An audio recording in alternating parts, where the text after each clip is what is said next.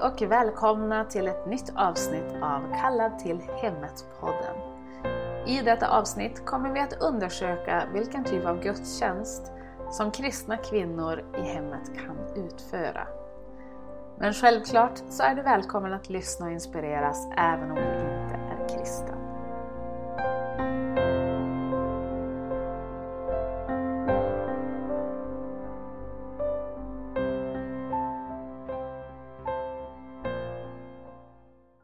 Som mamma eller fru, och då i första hand hemmavarianten, så är det lätt att ibland känna sig lite, ja hur ska jag uttrycka det, vilsen i sin roll kanske. Man kan ibland känna att man gör alldeles för lite eh, i Guds rike. Att det borde vara mer än att bara vara hemma. Och till dig som känner så här så vill jag bara säga att du är visst viktig och har unika uppgifter du kanske bara inte har hittat dem ännu eller insett vilka de är. Men din uppgift i Guds rike är lika viktig som någon annans. Men faktum är att den tjänst som Gud har kallat oss till i hemmet, den ser annorlunda ut än arbetet som sker kanske utanför. Att stå i denna tjänst är ibland varken enkelt eller roligt. Men allt arbete som vi lägger ner kommer att vara väl värt mödan. Ibland kanske man känner lite som så att man skulle vilja ha en stor fullproppad instruktionsbok när man anammar hemmafrurollen eller hemmamammarollen. Men jag tror ändå att allt som vi egentligen behöver, det finns rakt framför oss. Och det är Bibeln. Visst, vi får inte en perfekt checklista att bocka av för varje dag. Men vi får det vi behöver för att fullfölja vår uppgift. I dagens samhälle, mycket på grund av sociala medier, så har vi fått en ganska så snedvriden bild utav vad som verkligen är viktigt i vårt hem. Vi får se andra mammor som gör både si och så, som har fina, perfekta och framförallt oerhört välstädade hem. Hela tiden matas vi med att föräldraskapet ska vara på ett visst sätt. Barnen ska bete sig på ett visst sätt och som mamma ska man vara på ett specifikt sätt. Och för att kort sammanfatta hela problemet så får vi en skev verklighetsbild som vi tror att vi behöver följa för att vara lyckliga eller framgångsrika som föräldrar. Men sanningen är, vi behöver ingenting av det där. Jag läste nyligen till och med att min generation är så beroende av konsumtion. Att vi till och med konsumerar när vi ska rensa i våra hem. Att för att kunna rensa så behöver vi fina förvaringslådor och hyllsystem och så vidare och så vidare. Och det låter ju egentligen helt galet. Men jag ska också erkänna att det är någonting som jag delvis har gått på förut, mer eller mindre. Till och med när vi ska rensa bort onödigheter så konsumerar vi och även om vi inte köper till exempel förvaringslösningar så konsumerar vi så oerhört mycket information och inspiration av andra att vi slutändan står där med ett överflödigt konsumtionssinne utan att ens reflektera över det. Vi går till och med på osanningar som lyder om du gör av dig med en massa grejer i ditt hem så kommer ditt liv att bli mer harmoniskt eller fridfullt eller vad det nu kan vara. Och även om det kan finnas en viss sanning i påståendet, jag tror inte man mår bra av att ha allt för mycket grejer i sitt hem, så är det egentligen i själva verket Gud vi behöver. Om vi någonsin känner oss tom på insidan så är det ett tecken på att vi behöver Gud ännu mer i våra liv. Om vi känner oss tom på insidan så kommer det aldrig någonsin att kunna fyllas genom till exempel prylar, nöjen, träning, shopping och så vidare. Vi behöver mer av Gud. I Ordspråksboken kapitel 14, vers 1 så hittar vi följande. Varje vis kvinna bygger sitt hus, men den dåraktige river ner det med sina egna händer. Här ser vi ju faktiskt att det finns en vishet som ligger till grund för ett uppbyggt hushåll. Men vad hittar vi i Bibeln om just vishet? Bland annat I Ordspråksboken kapitel 19 så hittar vi skrivet i vers 20 att det står så här. Lyssna på råd och ta emot fostran så att du för framtiden blir vis. Det här är en väldigt klok sak att ta fasta på tycker jag. Att vi är ödmjuka för andras råd och klokheter. Visst, vi behöver såklart alltid pröva allting. Men någonstans så finns en fin ödmjukhet som leder oss till vishet. Om människor kommer med till exempel bibliska osanningar, ja då lär vi få reda på det när vi själva dyker ner i Guds ord för att hitta svaren. Så i all typ av förmaningar mot oss själva så tror jag utifrån denna bibelvers att man ändå blir mer vis desto mer man lyssnar, söker och tar till sig. Men i själva uppbyggelsen av ett hus eller ett hem grundar sig i så många olika saker utöver vishet. Om vi till exempel tar en titt på Ordspråksboken 31 som jag har pratat om förut så står det om den idoga eller goda hustrun. Det står bland annat att hon arbetar med villiga händer. I de allra flesta översättningar så står det att hon arbetar med lust. Men i engelskans King James så står det willingly, det vill säga villigt. Och det här är ju någonting som i mångt och mycket är en fråga om attityd. Även om det är tufft ibland och även om det tar emot, även om det kanske blir stressigt och även om vi ibland misslyckas så är vi ändå villiga att göra det. Vi vill ha omsorg över vårt hushåll och vår familj eller vår man. Vi vill spendera tid på att tjäna andra. Vårt arbete genom att tjäna andra som vi älskar blir till vår gudstjänst. Det blir hela vårt uppdrag. Varje måltid vi lagar till, varje tvätt vi tvättar, varje vrå vi städar eller kanske varje tår vi torkar, det har betydelse. Det har betydelse för våra nära och kära och för Gud. I första Korintierbrevet 10.31 så står det om ni äter eller dricker eller vad ni än gör så gör allt till Guds ära. I Kolosserbrevet 3.17 så står det Och allt vad ni gör i ord eller handling Gör det i Herren, Jesu namn och tacka Gud, Fadern, genom honom. Och vidare i vers 23 så står det Vad ni än gör, gör det av hjärtat så som ni tjänar Herren och inte människor. Om inte det här visar varför vi villigt ska arbeta, ja då vet jag inte. Vad vi än gör, oavsett om det är disk eller tvätt eller om vi visar omsorg eller fostrar våra barn, så ska vi göra allting till Guds ära. Genom idoget och villigt arbete så kan vi ära Gud. Så vi kan vara i tjänst åt Gud genom att vara i vårt hem. Hur fantastiskt är inte det?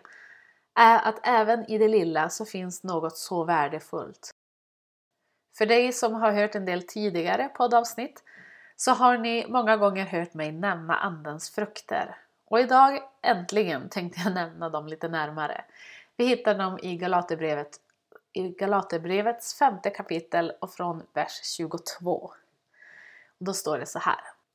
Andens frukt är däremot kärlek, glädje, frid, tålamod, vänlighet, godhet, trohet eller tro som det står i King James, mildhet och självbehärskning. Sådant är lagen inte emot. Så alltså, vi bör tjäna Gud genom Andens frukt. Allt detta bör vara en frukt i våra liv, våran mammaroll och i vårt äktenskap. Allt vi gör borde präglas utav dessa attribut. Så om vi då lever ett liv nära Gud så kan vi förvänta oss att vi ska kunna ha tålamod. Vi ska kunna ha självbehärskning och vi bör ha tro. Det kanske inte alltid är så lätt men som jag nämnde tidigare, det är så oerhört viktigt att verkligen söka efter dessa egenskaper. Och om du har dåligt med tålamod, ja men då vet du också att Gud kan hjälpa dig med den biten. Om du kämpar med att känna glädje, ja då vet du att Gud kan ge dig glädjen. Vår glädje kommer inte ifrån våra yttre omständigheter utan den kommer inifrån när man lämnar allt till Gud. Så trots prövningar och tuffa tider så kan vi vara glada för vår glädje den finns i Herren. Tänk bara, den oerhörda handlingen att offra sin egen son så att vi kan få liv. Om inte det ger oss glädje över livet, ja då vet jag inte. Som arbetare i hemmet, eller hemmafru, hemmamamma eller vad än du nu är eller vill kalla dig, så har vi en oerhört viktig uppgift. Ja, även om du bara kallar dig för kristen. Och det är att vara ordets görare och inte bara dess hörare, som det står skrivet om i Jakobsbrevet 1. Vi måste leva som vi lär, som jag nämnde i ett tidigare avsnitt. Om vi vill bygga vårt hus på en stadig grund så behöver vi träna upp våra barn på en väg som inte leder vart som helst, utan till Gud och till evigheten. Vi måste se till att tjäna Gud genom våra liv.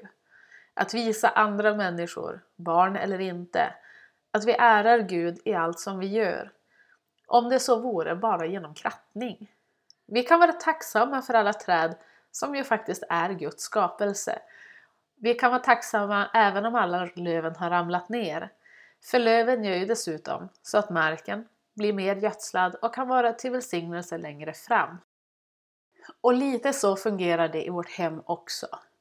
Vi behöver bygga ett hem som i det långa loppet håller, som vi inte raserar med våra händer i ett enda ögonblick. Vi måste vara starkt förankrade i vår tro, i vår relation med Gud och i Bibeln framför allt. Det är hela fundamentet på vårt husbygge. Och varför är det då så oerhört viktigt att vara just ordets görare inför våra barn? Jo, vi behöver visa barnen vägen redan från unga år genom Guds ord, genom bön, genom gemenskap och genom våra handlingar vad det innebär att vara kristen och följa Gud. Ett barn som upplever hyckleri i hemmet riskerar vi att snabbt vända sig bort och i de allra flesta fallen försvinner från sin tro och det vill vi inte. Nej, vi behöver leva ett liv som i allt vi gör ärar Gud. Ibland har jag tänkt tanken, skulle jag bete mig på det här viset ifall Jesus satt i detta rum eller satt ut med mig? Om vi inte vill bete oss på ett specifikt sätt inför Jesus så ska vi absolut inte bete oss så mot någon annan och allra minst vår egen familj. Den stora frågan vi alla måste ställa oss är River vi ner vårt hus eller bygger vi upp det? Jag tror ändå och hoppas att vi alla åtminstone vill vara den kloka kvinnan som bygger upp vårt hus. Även om det inte alltid är så lätt, men det är värt det. Hemmet är alltså våran centrala arbetsplats för att göra tjänst i Guds rike. Och förstår du vilka möjligheter som öppnas upp här? I vårt hem kan vi på så många olika sätt hjälpa andra, upplyfta andra och vägleda andra människor. Andra kvinnor eller människor som kanske bara är väldigt vilsna till exempel. Däremot så vill jag ändå höja ett varningens tecken. Även om du vill vara till hjälp för andra människor så får du inte glömma bort din egen familj. Din gudstjänst i hemmet börjar alltid där. Vi är skapta till att vara en hjälp till mannen, som det står skrivet. Så vi börjar där. Som alltid vill jag belysa hur viktigt underordnandet är. Att ha vördnad för din man och att verkligen vara honom till hjälp. Och därefter så behöver barnen dig. Du kan vara till nytta för alla världens människor. Men om du försakar dina egna barn eller din man så har du ändå inte fullföljt din uppgift eller din kallelse. Jag hörde en som inte för så länge sedan sa till mig att innan vi evangeliserar för någon utanför hemmet så måste vi först evangelisera för våra barn. De är framtiden, det är de som en dag ska ta över. Det är de vi har ansvar för. Vi kan inte försumma vår egen familj för att gå ut i en kallelse och bli någon. Nej, vi måste vända oss till våra egna barn och ta hand om dem i första hand. Vägleda dem och ge dem de verktyg som de behöver för att hålla sig kvar i sin tro. Något som vi också behöver komma ihåg, kära fruar där ute. Vi tävlar inte mot vår man. Om han är ute och evangeliserar eller predikar eller sjunger eller har ett vanligt arbete eller vad det än det nu kan vara för tjänst han genomför så kan vi inte hålla på och jämföra oss med honom och kanske önska eller tråna efter samma tjänst för oss. Vi behöver även här verkligen ödmjuka oss under Guds ordningar.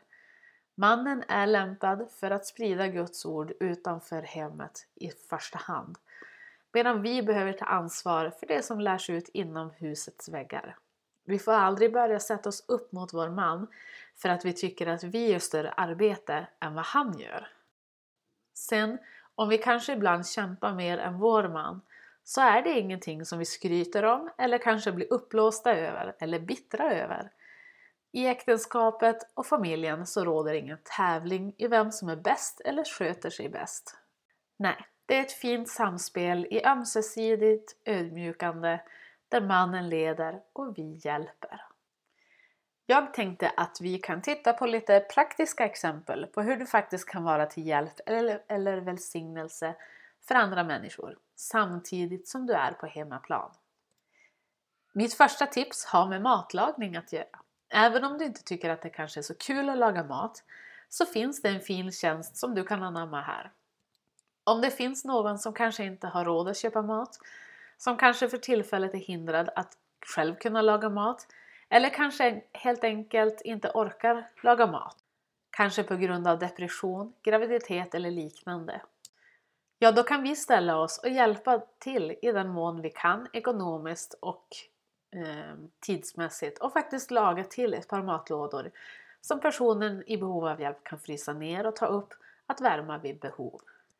Något så enkelt som några matlådor kan vara till en sån stor välsignelse och hjälp till människor att du kan inte ana. Och vem vet, kanske får du också ett tillfälle att prata om Gud i samma veva. Ja, man vet aldrig vilka vägar som Gud öppnar, men alla tillfällen är tillfällen. Om du är duktig på att handarbeta kanske du kan sticka sockar till människor som behöver. Eller sticka andra kläder, bebiskläder eller hjälpmedel i hemmet eller ja, sådana saker. För att underlätta för dem som kanske varken har gåvan eller pengar till att köpa sånt själv. Eller om du är duktig på att sy och har material så kanske du kan sy olika saker att ge bort till andra. Finns det något du kan hjälpa till med bakom kulisserna i kyrkan? Kanske? Kanske dyka upp en stund innan alla andra och servera lite kaffe och en god kaka innan alla ska börja förbereda inför gudstjänsten eller någon annan verksamhet. Om det finns något behov, behov av hjälp i din kyrka så se till att hjälpa till om du har möjligheter. Eller om du till exempel är kunnig inom sociala medier, hemsidor och så vidare så kan man alltid se efter om det finns behov av någon som tar hand om den delen. Kanske behöver församlingen hjälp med att publicera inlägg på Instagram eller Facebook eller sådana saker. Kanske finns det behov av tolk i ett språk du behärskar. Ja, möjligheterna är egentligen oändliga för vad man kan hitta på om man bara ser sig runt och verkligen försöker ta in de gåvor som Gud faktiskt har försett dig med. Vem vet, det kanske finns behov av någon mammagrupp eller bibelstudiegrupp för hemmamammor eller kanske samla ihop till en bönegrupp där ni mammor kan träffas tillsammans, stötta varandra i mammalivets goda och svåra stunder, men också för att upplyfta varandra genom bön. Lite grann som en syjunta, fast utan själva syandet eller hantverkandet. Har också hört ett litet uttryck som lyder så här. Eh, Women that pray together, stay together. Och jag tycker att det finns en viss vishet i påståendet. För det är verkligen något speciellt det där med bön. Och särskilt just att få komma samman och göra det tillsammans. För där två eller tre är samlade, där är Gud mitt ibland dem. Så gemenskapen är ingenting man ska slå bort, utan försök att värdesätta den istället. För den kan vara till stor välsignelse. Om du kanske har trädgårdsintresse av något slag kan du hjälpa någon som behöver hjälp med sin trädgård, som kanske inte längre orkar eller inte har möjligheter. Om du är duktig på att laga mat kanske du kan ordna en matlagningskurs för blivande hemmafruar samtidigt som du undervisar om Gud. Som sagt, jag kan rabbla upp hur många olika gudstjänster som helst som kanske kan finnas både i ditt hem och utanför ditt hem. Men en annan typ av tjänst än din makes i form av ett tjänande men för andra människor för Guds äras skull. Och jag tror faktiskt generellt att vi svenskar behöver ta oss lite i kragen på just det här området. Vi behöver hjälpa människor mer än vad vi gör idag. Vi behöver verkligen ta till oss Bibelns ord där det står älska din nästa som dig själv. Vi behöver visa kärlek och omtanke till människorna som finns runt omkring oss, även om familjen alltid går i första hand. Vi behöver vara engagerade i andras liv och finnas där för dem som behöver oss och visa att vi finns. Inte bara säga att vi finns om du behöver oss, utan att faktiskt se andra människors behov så att vi kan finnas där även när människor inte vågar be om hjälp. Men eh, för att gå tillbaka lite till hur vi känner Gud genom våra barn. Alla vet vilket otroligt ansvar vi har gentemot våra barn. De behöver oss och vi behöver dem. Vi behöver visa den väg som de ska gå när de blir vuxna. Vi behöver visa dem hur man tjänar andra människor, hur man arbetar villigt i sitt hem. Vi behöver lära pojkar arbetsmoral i hemmet när de är unga så att de också arbetar hängivet ut i arbetslivet sen. Jag tror att det är bra för barn att lära sig att arbeta och att arbeta utan en belöning. Många gånger så kan vi fastna i ett litet belöningssystem. Så när vi behöver hjälp eller saker måste göras så får vi barnen att göra det enbart genom att, ja, egentligen muta dem. Och visst, en belöning för ett visst arbete är inget fel. Särskilt inte om det är extra jobbigt eller liknande. Men jag tror inte att det är bra att sätta det här i system. För barnen behöver lära sig att hjälpa till även utan en belöning. Att just få vara till hjälp är belöning nog. Att man har utfört ett gott arbete för någon annan. Jag tror att det är oerhört viktigt att visa barnen sånt redan från ung ålder. Att vara generös med att ge. Att ge av sin tid, att ge av sina kunskaper, att ge av sig själv och att ge faktiskt för givandets skull. Inte för att man förväntar sig någonting tillbaka. Sen är det också så här att vi vuxna behöver också tänka efter noga med våra tal. Jag vet att jag har berört det här förut, men jag vill ta upp det igen. Det är viktigt hur vi pratar när vi är ensamma och när barnen är med. Talar vi illa om människor eller skrattar åt dem när ingen hör? Eller när barnen hör?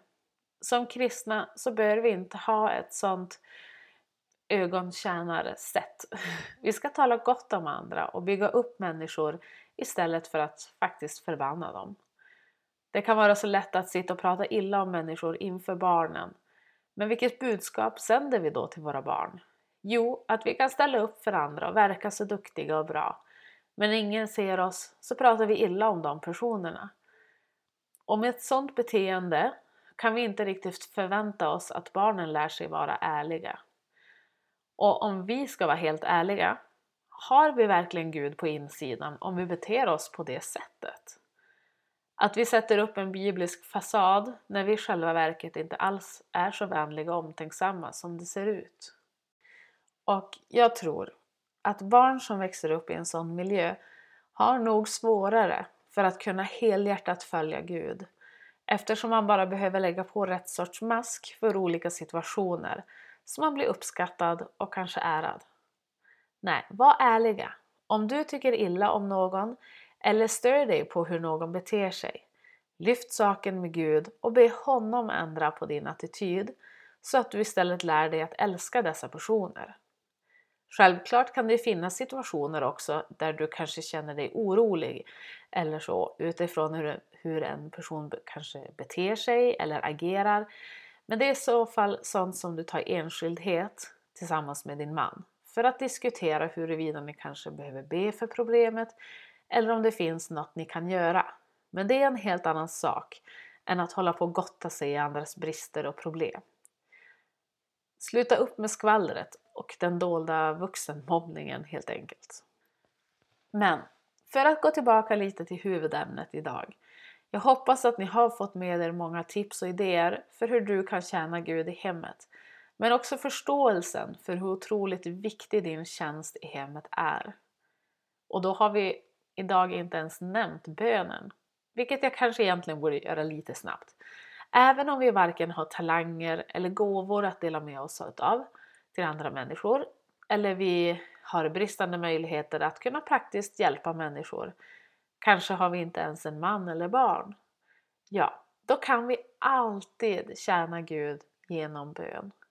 Be för människor som behöver hjälp eller stöd. Be för ledarna i församlingen.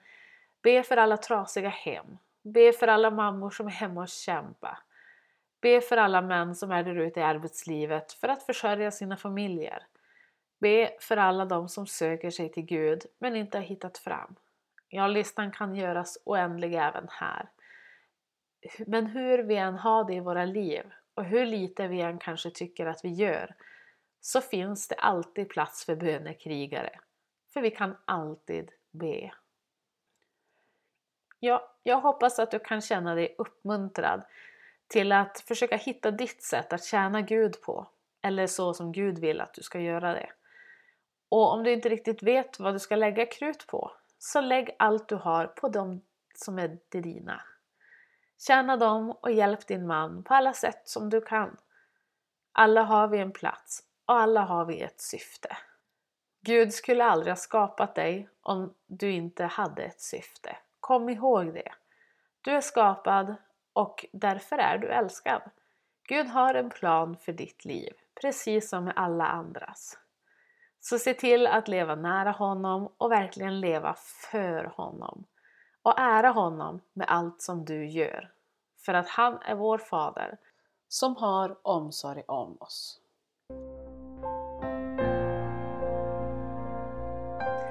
Om två veckor igen är jag tillbaka med ett nytt avsnitt. Eh, och där kommer ni bland annat få ta del av min resa fram till dagens datum. Så jag hoppas att ni hänger med och lyssnar även då.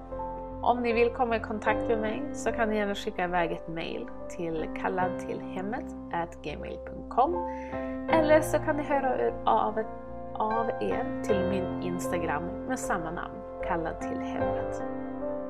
Ta hand om er så hörs vi snart igen. Tack för att ni har lyssnat. Hejdå!